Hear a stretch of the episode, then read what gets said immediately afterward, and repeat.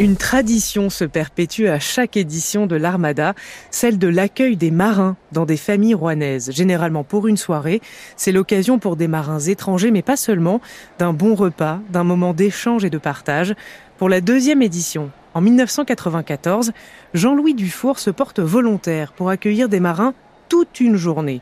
Il a précisé qu'il préférait des francophones ou des anglophones, mais quand il arrive sur les quais, on lui demande s'il n'accepterait pas plutôt deux marins russes. Pas de problème, dit-il, sauf que les Russes en question ne parlent que russe. Alors il a fallu être inventif pour occuper la journée. Arrivé à la maison, on a sorti les feuilles de papier, les crayons, les stylos de couleur, et on a fait toute la journée. Dessiner, c'est gagné. Et ça marche très bien. On a pu raconter l'histoire de Rouen, on a pu faire visiter Rouen, on a pu raconter Jeanne d'Arc.